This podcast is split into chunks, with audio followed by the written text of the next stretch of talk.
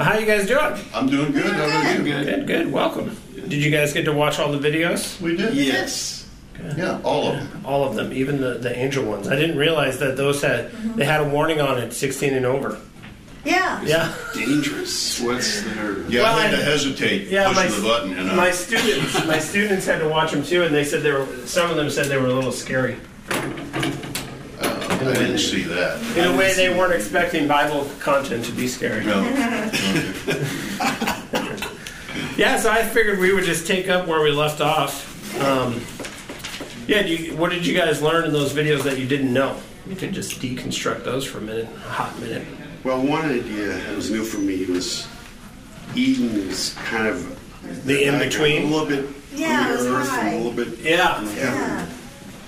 yeah, because... Um, What's interesting is that it's on a mountain because, right, three rivers go out from the Eden, it says. So clearly it's at a, high, a heightened elevation. Right.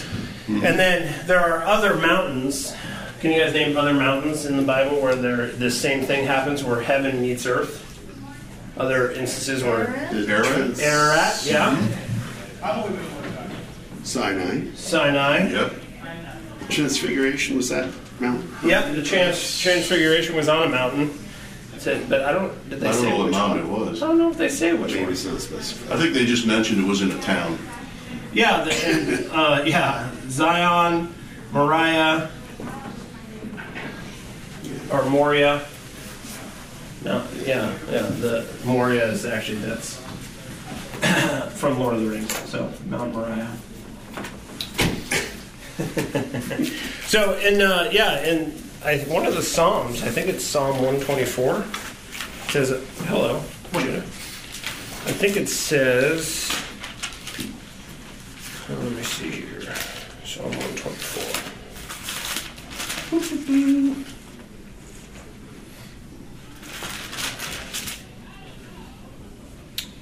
Uh, he says, I lift up my, oh yeah, Psalm one twenty-one. I lift up my eyes to the hills. From where does my help come? My help comes from the Lord who made heaven and earth. So when it says uh, up to the hills, um, it, it's actually a euphemism for the covenantal hills that are mentioned in the Old Testament.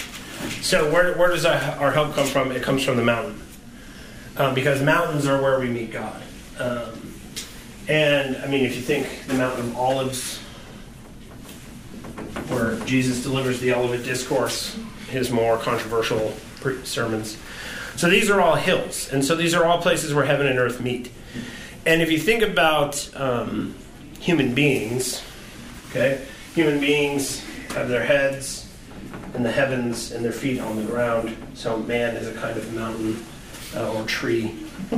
There's different different ways of describing it. And so when you start to think about this kind of um, typology or cosmology, there's a lot of symbolism in the Bible that suddenly comes alive. I think the way that the tabernacle is, is decorated to look like a garden, it's supposed to look like Eden.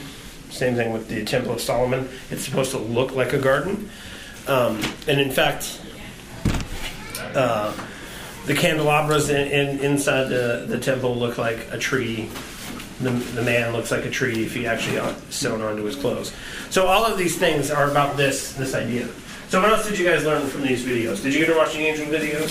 I read the chapters about it. You read the the chapters. Okay, good. We're just talking about, we're carrying on from where we were last week. Yeah. I thought it was interesting the way they kind of put the hierarchy in contents with yeah. respect to how there's this consuls and mm-hmm. stuff like that. I had never heard that before. Yeah, and he actually, you know, he, he would, in those videos, they were more specific. Um, Because I would have said that all of those beings together are just spiritual beings. I would have normally referred to them as angels, but they seem to make an even greater uh, right. to differentiate between them more. So what, what were some of them? You have the Elohim. Mm-hmm. Yeah, Seraphim. Cherubim. Cherubim. Cherubim. That was really well done. It's a nice, sweet little baby angel. Yeah, a little baby you angel, know. Right? Yeah, because we get our idea from Raphael, uh, the artist. They all like these fat babies. They look like Cupid paintings is what they look like. So Cupid... And they're floating around in their yeah, nude. Yeah, they're adorable. They yeah. have little harps and whatnot. Mm-hmm. And that actually is stolen right from Greek mythology because um, uh, what did I just say his name is? Cupid. Cupid is supposed is a fat little baby who with wings. And so what they did in the when when, when they started painting at the, at, at the end of the Middle Ages into the Renaissance is all this humanism. It was supposed they made all these fierce angels look like little fat uh, Greek gods. So yeah, I mean, um, so then what you it, it's interesting because if you have the garden, who is placed outside the garden after man falls to guard it? The serpent. Well, there's an angel, right? Mm-hmm. Now, but he was more specific. What kind of angel is it? Look at that, right in, right in the front row. Comes right into the front row.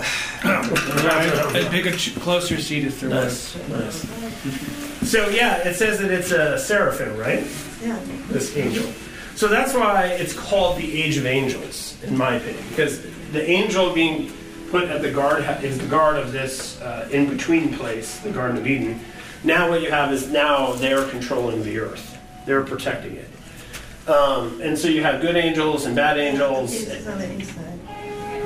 What's that? He's on the east side. I thought there were one on each side, but there's not. There's just one on the east yeah, side. Yeah, and see, that becomes another typological thing in the Bible because uh, if you notice, whenever they're doing something that pleases God, they um, they go west.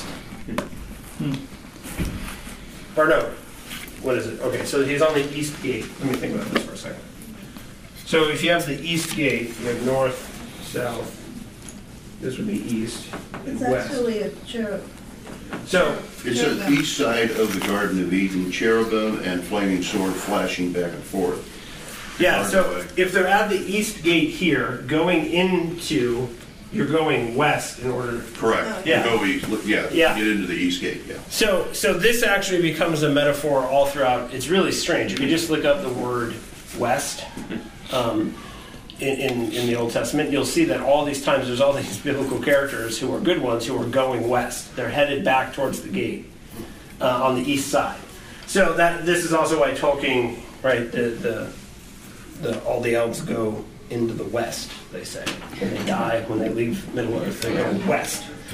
Um, so there's all this typology here. And, and this whole thing is what C S Lewis is thinking of when he just says the invasion. Now the invasion... Um, people think it's this handy metaphor he's using uh, at the time because what was going on in London at war time? War, yeah. So most of us don't realize that they really were in expecting an invasion of Hitler at any moment. And so at the very time that he's giving these talks on the radio, they are literally going around England taking down street signs, burying power lines, doing all this stuff to confuse people um, if they're invaders so that they can't find it. I mean, they literally took down all the street signs in, in the southern half of England so that the army would be confused. And so that's the invasion kind of metaphor that a lot of people assume when they read Mere Christianity, but that's not what he's talking about. He's talking about this. He's talking about this whole thing. Now, how many of you guys have heard of the Great Chain of Being? The Great Chain of Being. What is the Great Chain of Being? That's the idea that all beings are in a... a vertical hierarchy, construction yeah. in a hierarchy, and there's like tension between each chain, but there's like supposed to be an order to all of creation. Okay, nice. And this idea, um, in one sense, where they get it from the ladder of life, comes from Aristotle, but of course medievalists, they're not going to be satisfied with some pagan Aristotle telling them the structure of the universe. So they Christianized it. So at, at the top you have God, okay, then you have angels, then you have man, but you don't have necessarily man right out of the gate. It's an order. You have kings, and of course bishops, which are kings. Um, and then what you have is common man. Okay. Then you have animals, plants. And this great chain of being, this is one of those things that historians have, they actually did paint it, and, and they, they this is something they, that they used to use. Because everyone has a place in this ladder of life, okay? There's a hierarchy to life. So if you're born here, how hard was it in, say, eight fifty to go here? No, everybody's got to stay in their sphere. And well, it was, it was split up even more, right? Because it was like kings, and there's like... Yeah, sort of the king, this is broken into several groups, this is servants. broken into several groups, yeah, layers. Because a banker is not the same thing as a farmer, right? If you're college educated, or if you're educated at all, you're not the same as a, a day laborer. But this um, is how they understood society, but it's also how they understood the heavens. um, there's seven heavens, right? And this is what they were talking about in the videos. There's this hierarchy even to the spiritual beings, um, God being at the top, and then you have the council, the Elohim, um, the, the cherubim and seraphim, and then angels, and then demons, and then, okay, now you get to man. Now, and this is part of the, what's really interesting is because is an angel, this is what I was talking about last week that was maybe not as clear. An angel can go into heaven and he can go on earth. Now, is that greater than what a man can do? Mm-hmm. Yes. Now, now it is. But but are angels made in the image of God? No. No. So man is great. This is what I was saying last week. I get a reprieve because Laura's not here. So who's greater, right? Who's greater? Angels or men? Men. Well, men are, in one sense, right? We're put in charge. So we are placed higher than the angels. And and and we're made in the image of God. They're not. They're spiritual beings like he is, but they're not made in his image. And so they can do things that we cannot do, but we are put in place of them. And this is actually the number one theory as to why Satan fell. He did not like that those mudbloods were put in charge over uh, uh, over him. He, he's not going to answer to some man who walks on walks around and can't even right can't even fly. Mm. What kind of nonsense is that? Now, originally, originally God would meet man in the garden, so there wasn't this difference between who could go before the face of God and who couldn't. Man and angels were equal in the start. Mm-hmm. But you can, if you see the glory of an, a man and the glory of angels, what appears greater? Angels, okay, and, and so that that is again why a lot of people claim that Satan was unhappy, but there's a lot in life. Um, so this this hierarchical structure is very very foreign to us because what do we what what is it that plagues modern man, especially Western man? Not this, right? We don't think of it this way. If I told people like I, I um, know your place. Like, what does that sound like if I tell someone, you know, you should know your place? Sounds classic. Right? It sounds classic. Nobody goes for that. Yeah. And, and one of my favorite things to do as a pastor, I love this, is when I hear laymen talking about other pastors, I say, remember your place. And that always goes over really well.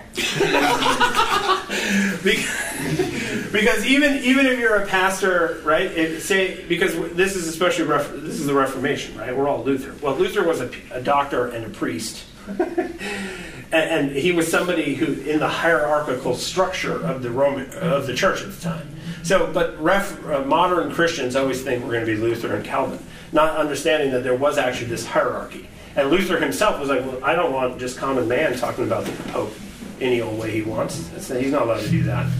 And and people, there was this revolt when Luther wrote what he wrote because common man wanted to apply these things to himself. And Luther even struggled, and he actually in, helped the government put down a common revolt because he wanted, what they were not doing during the Reformation was throwing off this hierarchical structure.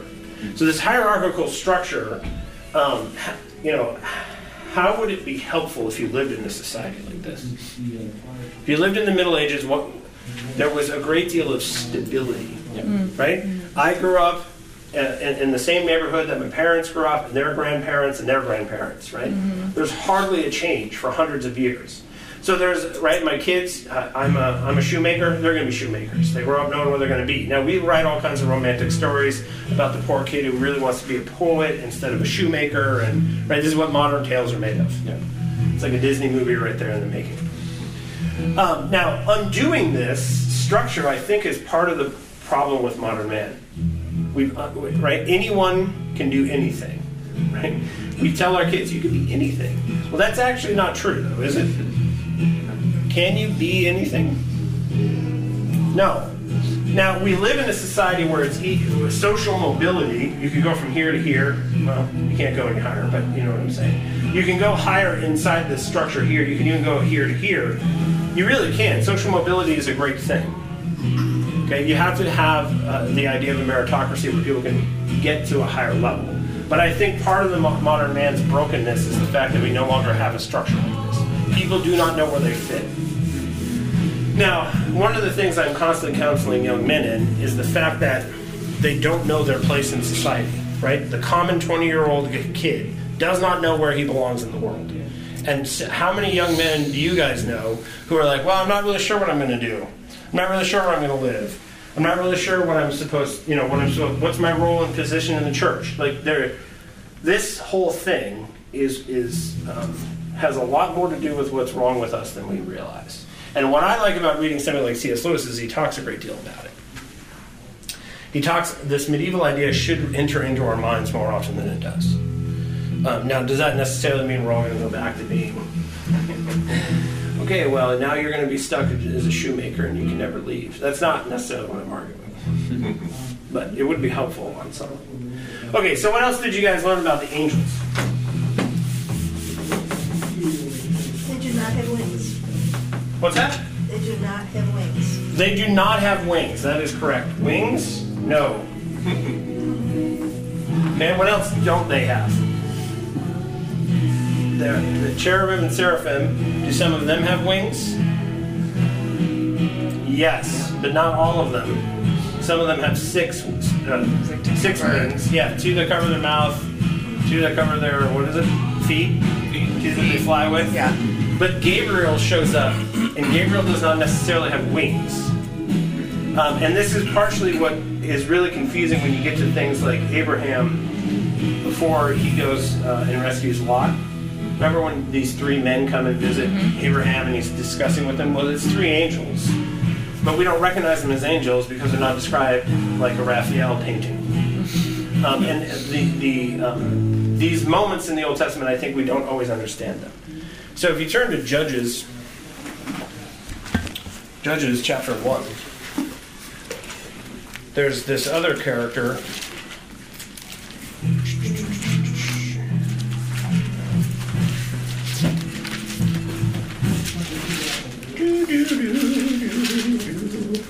Okay, so chapter one, verse one of Judges. After the death of Joshua, the people of Israel inquired of the Lord, who shall go up first? No, this isn't it. Hold on. Okay, chapter two, I'm sorry. Verse one. Who wants to read that for us? Chapter two, verse one of Judges. I'll read it. Oh, yes. Oh, yes. Here we go. Go for it. Okay. The angel of the Lord went up from Gilgal to Bochum and said, I brought you up out of Egypt and led you into the land that I swore to give your forefathers. Okay, here, we'll stop right there. Okay. Who who led Israel out? Who led the Israel out? Angel. Well, I thought God did. Well, well sometimes it's one and the same according to those videos. Yeah, so the angel of the Lord. Right. The angel of the Lord. There is this mysterious character who goes around in the Old Testament talking as if he's God. And he has quite a speech here. And he, he lays claim to things that only God could lay claim to. And we find out this is the same part of, uh, being who's in the burning bush. This is the same being who led them um, as a pillar of smoke and a pillar of fire. And Paul tells us who that was. And who is this person? Jesus. Jesus. Mm-hmm. Okay, so this is, these are theophanies. Have you guys ever heard that word? Mm-hmm. So these are pre-incarnate appearances of the Lord Jesus. Mm-hmm. So in the age of angels, he appears as an angel. As the, in the age of men, he appears as a man. And I think it's really important to understand that he was extremely active the whole time, mm-hmm. equally active in both stories. I think a lot of us, um, or I was always raised, I, I never... I just assume literally Jesus is like off stage waiting for his cue line. Yeah. And when I started to think about, well, what was he doing all that time? Uh, well, then you go and you find out, well, he was quite busy, actually, uh, and he was present. And some people go on from this to say that the Archangel Michael is actually the Lord Jesus. They're one and the same. Now, I don't, I'm not going to go down that road. I don't believe that that's true. I think they are distinct. But I think the, the angel of the Lord is Jesus. And he does some very interesting things. He appears in the burning bush. He comes as a pillar of fire and smoke. He comes later in Kings and slaughters one hundred eighty-five thousand people. So the angel of death is actually Jesus. A lot, uh, very often in the Old Testament. And that messes with us. Yeah. That more than messes with us. Um, and I think thinking through these things ca- causes us to have to deal with a lot of content in the Bible that we just don't understand, that we don't like. Why would the Lord Jesus come and slaughter one hundred eighty-five thousand people? And how do you reconcile that with the Sermon on the Mount? Okay, no, we're not going to answer that question now. Rhetorical question, you go away with that one. Good luck. Okay, so what else did you guys learn about the angels? They don't have wings. I'm gonna, I'm just gonna, we're gonna pull everything we can out of this. Was this in the videos? Or not? Yeah, these were the angel videos. Oh, uh, maybe I didn't. Okay. Yeah, we, we. What's that? They're messengers of God. They're messengers of God, right? And that's what. Um, there you go. Thank you. Yes, angels. Now, what's really interesting is in the New Testament Greek, the word messenger and the word angel, this actually is very confusing sometimes. Because sometimes they say a messenger came to Paul, or Paul, right? And and, and they, they use this word messenger. And sometimes you're reading along the E S V and it says messenger, but you realize that in Greek the word is angel. Well, an angel and a messenger, it, two very different things, or maybe the same thing, and who is referred to as an angel and who's not is actually very mysterious in itself. And we don't even generally know that this mystery exists because we have no idea that the word angel and messenger are the same in Greek. Um, but if you if you go down that rabbit hole...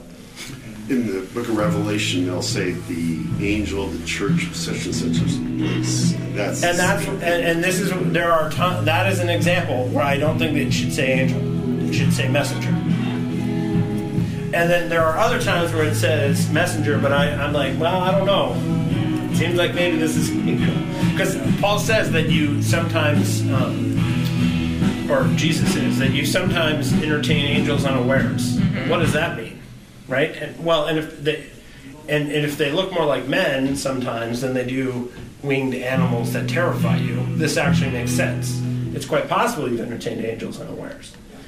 Um... I don't need, I don't know necessarily if any of us quite rise to that level, but who knows, right? We're very egalitarian. Me and Paul are the same, so of course I've entertained angels. Okay, what else did you guys learn? Before we talk about C S. Lewis's trilemma, his famous trilemma. Anything else? No. So one of the one of the last things is um, okay. So if you have a body, say you have Jupiter, okay, um, and this is the planet Jupiter. This is a body. Now, if you think about it this way, this is a body, like I have a body, but is is my body all there is when it comes to me? What else is there? So there's a, a spirit, right? So the spirit of the planets are the angels. Now, I'm not saying that's necessarily true, but this is how they understood it. So the way that, so in one way the medievals reconciled this idea of the hosts of heaven being at one time angels. Sometimes they say the host of heaven and they mean angels. Sometimes they say the host of heaven and they mean the stars. Well, the medievals were like, well, how do we figure this out? And they, and they said, well, you know, I have a body and a spirit. And my body and my spirit are not the same thing, but they're inner, right? They exist here at the same place in my being. And so the, the planets, hello, Justin, welcome. The planets, then, are the, the physical bodies that you see, and the spirit of those physical bodies are, in fact, the angels. That's how you make sense of it. Now... C S. Lewis went out of his way to say, listen, this, I'm just using this as an as an example of, of a possibility. Like, and people think that C S. Lewis believed this. I don't think he actually believed this. He just was good at explaining things that the medievals understood. I think you run into problems with this idea, but it does actually, um, it reconciles a whole bunch of verses if you think about it this way. So, so in his space trilogy, or I'm sorry, Ransom trilogy, this is why when they go to the planet... Uh, Mars, they actually meet Mars, the spiritual being, and, and he's the angel of his planet. So in C S. Lewis's books, Satan is the angel of this planet, and he's fallen, therefore the planet is fallen. So that's why it's enemy-occupied territory that Jesus has to invade. And he invades it through the incarnation. The age of angels failed. Angels were not uh, able to wrest the world back from the fallen angels, and so he had to send um, Jesus. So if we go to Hebrews... So you're saying the angels and the other planets have fallen? Yeah, so there are some planets um, that have and some planets that have not. So, like, if, if we send people to Mars, uh, has Mars uh, fallen? Well, I don't, I, I, I don't know, but I wonder what C S. Lewis would say. Not until we get there. Not until we get there. Well, and I mean, you know, I, I actually do not, I just want to be clear as well. I don't believe that this is true. I understand that this is how they understood it. I think given what we know now, the host of heaven, like, it's a big place, and, and I don't think it necessarily aligns this one on top of the other. But but it's really difficult to understand this phrase "host of heaven," right? And and so you know, I even heard somebody say once that the black holes that you see in the right, like um, these negative gravitational poles, where there's something there but you can't see it. That people say, "Oh, well, see, those are fallen angels." And I'm like, "Well, okay." Wow. Uh, wow. We're reaching the dark matter. The dark, the dark matter, yeah, exactly.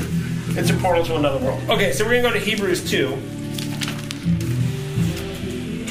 So I want to give you guys just enough information so that when you talk about this, you don't sound like a total nut. I mean, you'll sound like a nut anyway, but I want you to sound a little bit, yeah, not like a total nut. Um, okay, so we're going to go to chapter two, verse five. Who would like to read that for us? Chapter two, verse five. Okay, I will read it. Okay, do it. Now it was not to angels that God subjected the world to come, of which we are speaking. Keep going. Okay. It has been testified somewhere. What is man that you are mindful of him, or the son of man that you care for him? You made him for a little while lower than the angels. You have crowned him with glory and honor, putting everything in subjection under his feet. Okay, so when he says, you have made him for a little while lower than the angels, what does that mean, given everything that you guys have learned thus far? He became a man. He became a man, okay? So, it, in one sense, you have, right, you have the heavens. This is the throne of God. And you have angels here, and down here is the realm of man. So he sends him lower than the angels by making him a man. Okay? But who's in charge of the earth? Satan.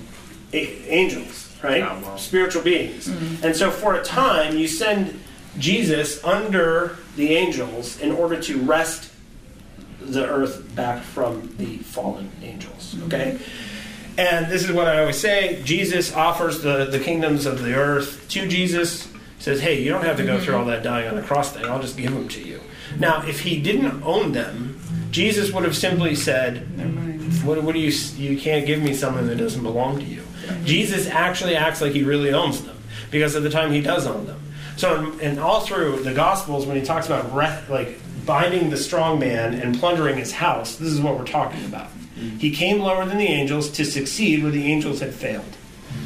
And to restore man, because we don't just go back um, to Eden, right? If you have the mountain here in Eden is this in, in between point. We go beyond that back to the very, go back to our original position in Christ. We are now higher than the angels, and this is why Paul says we can judge them. Before we couldn't, right? And now, the, now they assist us. This is where the idea of like guardian angels comes from.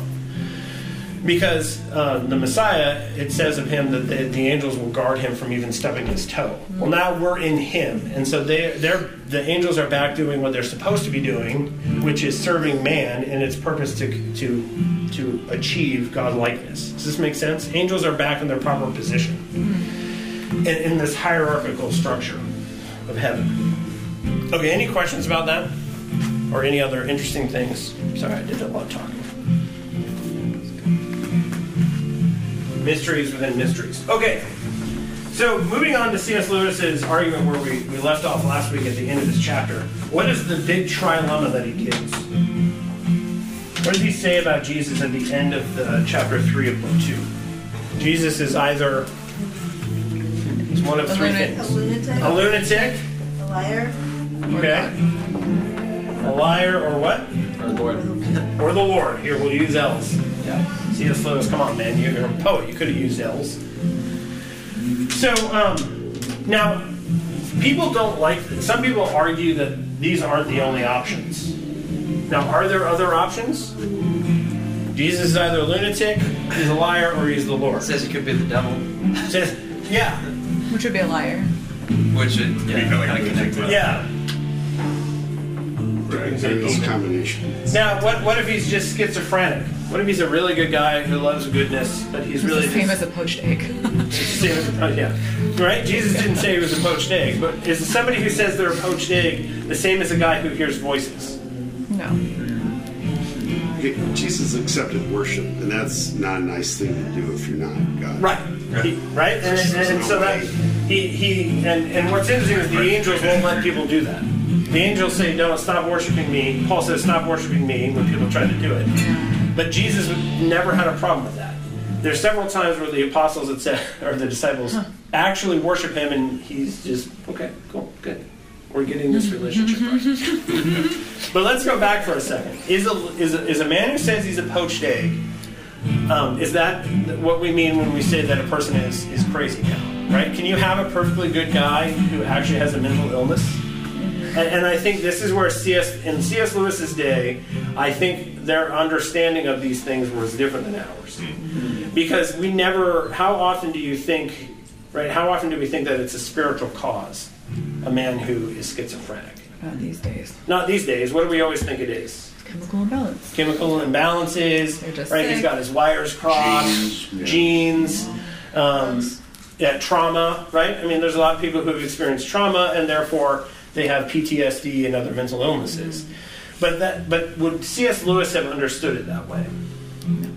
No. Now, is he wrong? Are we wrong? No. Um, the people who uh, are walking around possessed by demons in, in Jesus' day, do they look like what we would call schizophrenics? Yeah. Probably. Now, is it... So here's my question. I can't make up my mind about this because I'm a modern person. It's hard to... Yeah. Just put this out of my mind. Is it physical? Is it spiritual? Yes. Is it some combination of both? Yes. Yeah. Yes. Is it one? It doesn't have to be one or the other. I think and we I, put way too much emphasis on one side of it. Yes, now. And I think that's the mistake people make is that it's one or the other. Mm-hmm. Now, can someone actually um, experience trauma that's so terrible they cre- it, they create a separate person within themselves, mm-hmm. and they then become that person to avoid dealing with the trauma in their life? Yes. Well, if you read, this is actually what people do. It's very, um, so then they go by a different name. Um, uh, this happens with child abuse uh, victims. Um, they, they have these split personalities, and it's this defense mechanism from dealing with the reality, the sin that, that is in their life. Um, and I, so I think that this is an extremely helpful tool, this trilemma. But I, but I think it causes us to have to deal with some things in our own, uh, our own modern context.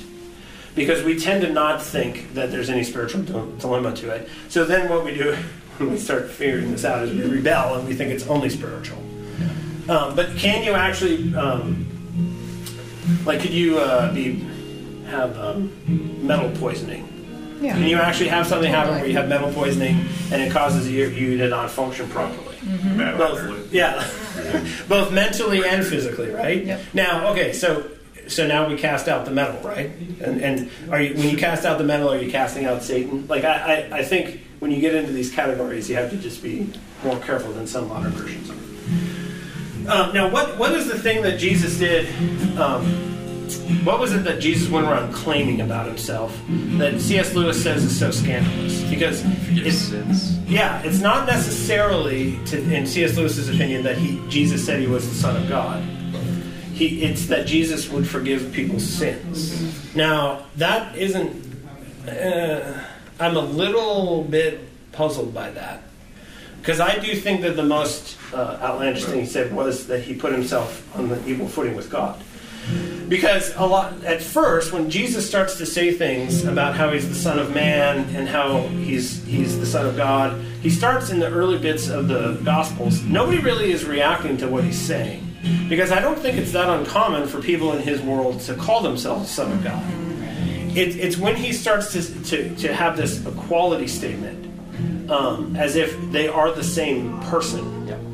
That is when people start to have a problem with him. Especially once he starts doing miracles, they, they understand that his claim means something other than what they originally thought. And there's almost this progression to the anger about him calling himself the Son of God.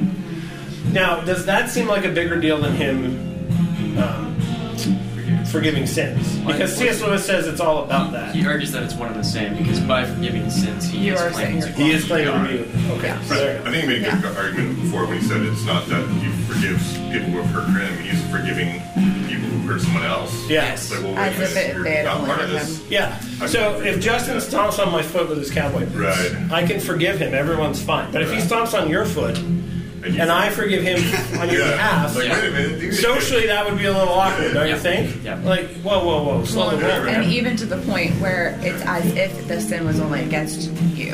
Yes. As if the, the you, the offend, right, the victim of against the sin, only have are like, hey, it's me that they've offended.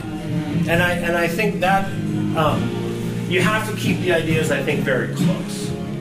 Um, because in the end, him saying that he was, in fact, God is when they tear their clothes and and, and, and turn him over to the Romans.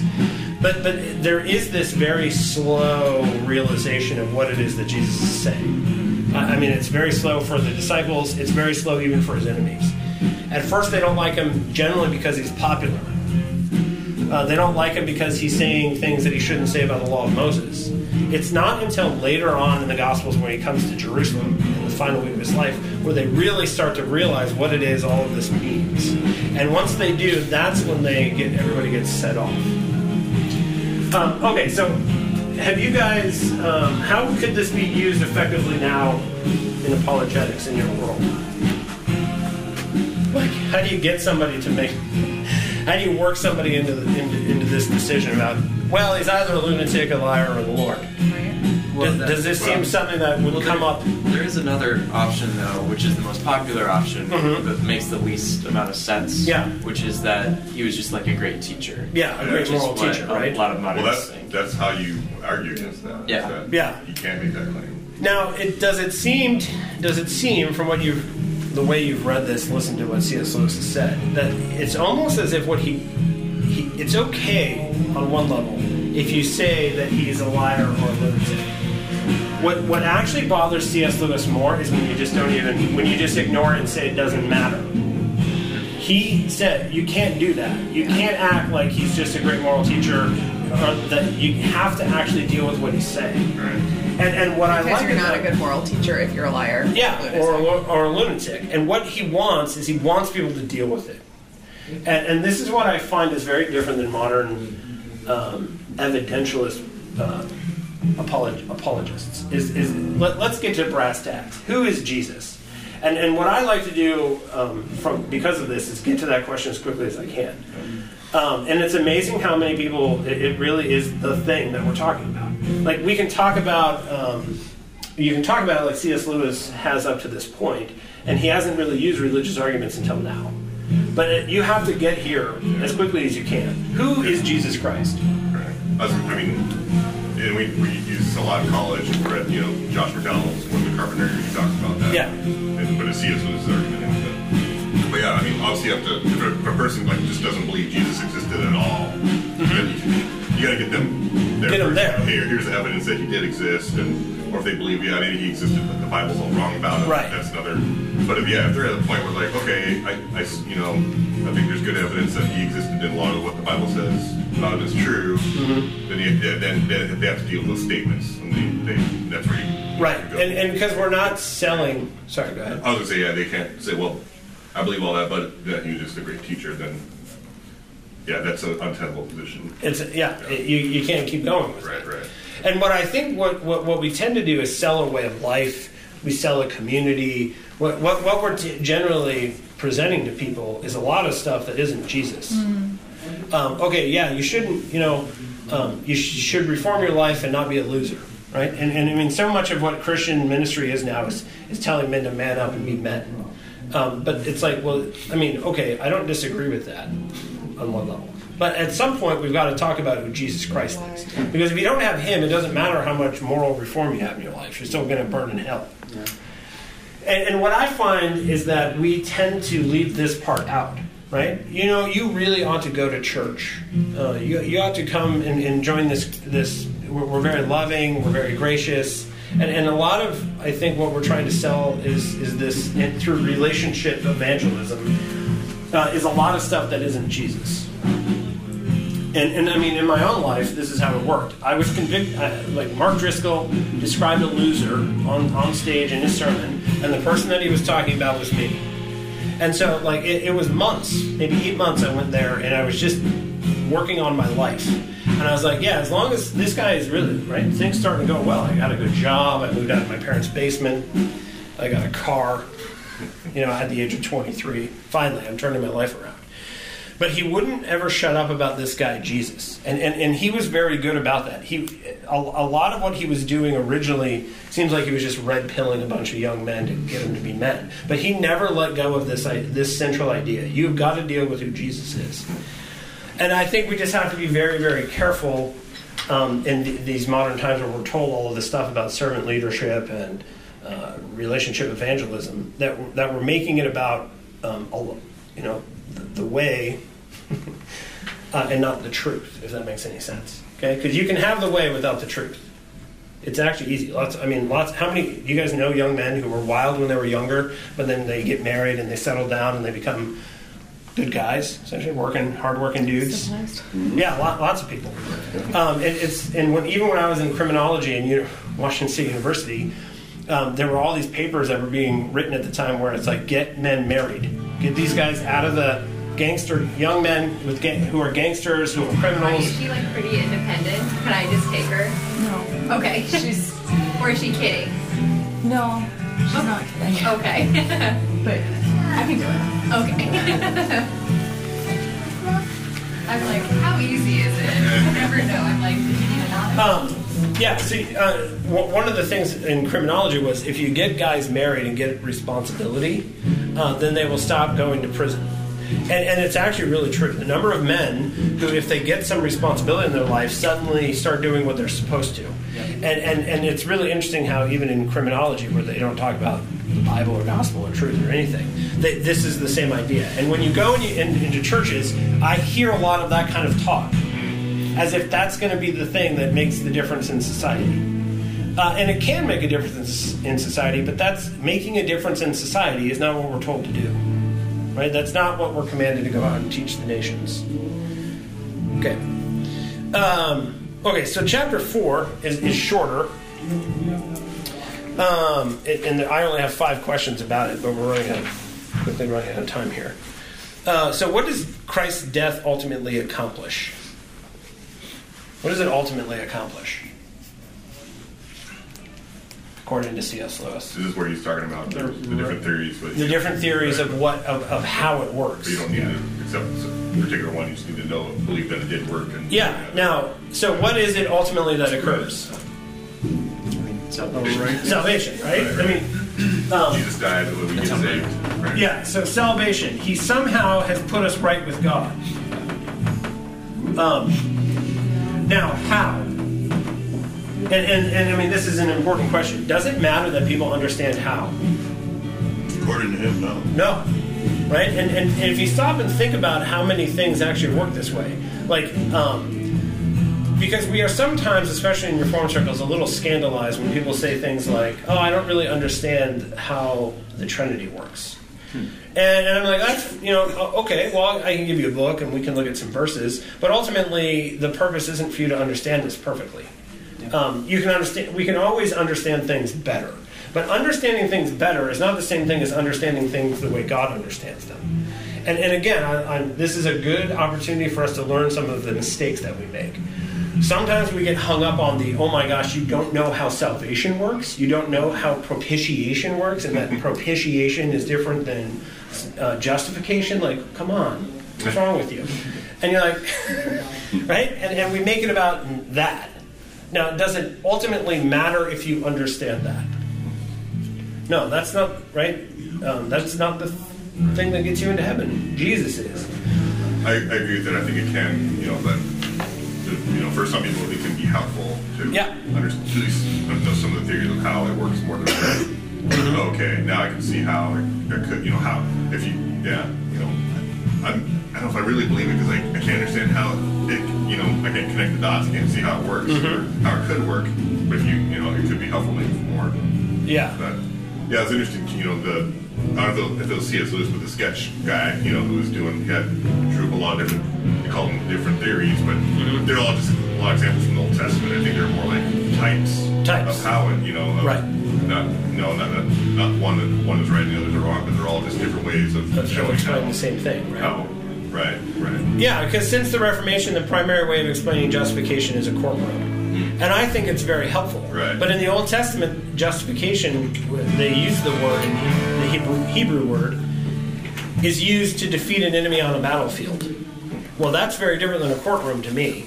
Um, and, and, and also, you know, I've said this before, uh, I worked in a courtroom. Nobody wants to go home with a judge and have dinner with him when you're done. Yeah. Right? And, and the difference here is that the judge who's judging us actually invites us into his house and eats with us. And that's not like what a courtroom's like at all. Um, and so even like, justification is the same thing. People say it's it's X. And you're like, well, X is one way of explaining it. It's an important one. We should not forget it. But um, salvation is the same way. What actually occurs, right? And and this is always, this is how you root out even pastors. So at, at the presbytery level, when you have an ordination exam, a friend of mine always asked this question. Did God die? What does it mean that God died on the cross? Right? Because there's Jesus, he's on the cross, and he dies. Now, does that mean God the Father and the Holy Spirit died? Right? So this is always, he always asks this question. What does it mean that God died? Did God die? Did the Trinity split?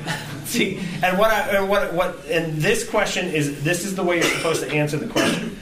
Um, either I don't know, I'm not sure, or I know that the second person somehow of the Trinity died, and I can't really explain it besides that. What is always what the one way to root out the wrong kind of guy from the ministry is a guy who then waxes eloquent for forty-five minutes explaining the fact that God died on the cross, because it's very, very complicated. It's not very clear in Scripture exactly what it means that God died, but he did, right? It, it happened, but what does that even really mean? It's very, very confusing. And what C S. Lewis is doing here is he wants to talk about salvation, but he doesn't want to make the different theories that different kinds of Christians have about what occurs the difference maker between whether you're considered a Christian or not. And I, and I think we should learn from what he's doing, not just when it comes to salvation, but all kinds of doctrines. It's important that you believe what you're told, not that you understand what you're told. Okay? When Jesus says, I'm the way, the truth, and life, you believe it or you don't. Do you understand it? Not necessarily. Right? Who understands that Jesus is the way, the truth, and life? Well, we all do on some level, but there's limits, and, and we have to recognize the limits of what we're talking about, because ultimately the purpose isn't to know these things the way God knows them, but to worship and to obey and to put our faith and trust in, in a being who's greater than us, recognizing that he's greater than us. Okay, does, does this make sense? Yep. Okay. I don't want to leave you no. thinking that's dangerous, Mike. I don't want you guys leaving thinking the wrong, the wrong thing, that it doesn't matter or that we shouldn't try to understand it. It's just we we can't put so much on very minute, very complicated doctrines that everybody's got to understand. I, I just think it's the wrong direction. Which most of the churches have through the ages. Yeah. So this is all about communion. You got to do it right. Yeah. You know? Right. And if I you mean, don't do it just right. Yeah. You're out of here. So they're, they're as guilty as ever. Yeah. Yeah, Doug Wilson t- tells his uh, parable joke about this guy who studies the doctrines of grace his whole life and just knows them front and back. Right? He knows everything about every doctrine of grace. Just grace is his, his life. So then he gets to, he dies and goes to heaven, and there's Saint Peter, and Saint Peter gives him a test. He says, okay, here's the test. Here's the test. We've been waiting for you for a long time. Here's the test, and if you pass this test about grace, you get to come in. And the guy sits down, and he gets his pencil out, and he goes to answer the first question, and he stops, and he thinks for a few minutes, and then he just hands the test back unanswered. Because that's grace, right? He almost, in the end, failed the test of grace, which is not to be able to articulate how grace works in every conceivable fashion. Yeah. And, and I and I think it's something that we need to remember, especially now with Christendom so fractured and everything, and this mere Christianity, mere Christendom, it is the thing that we should be building. And so we need a great deal more grace when it comes to these things. Okay. Nate, will you pray for us? Okay. Father God, thank you for this class this morning and this discussion. Um, thank you for um, the study and um, C S Lewis helping us understand uh, various things and us wrestling with them as well, and um, trying to understand them for our own. But pray, teach us truth and light. Pray for the service this morning that you be glorified in all of it. In Jesus' name, amen. Amen. All right, thanks, guys. Thank you.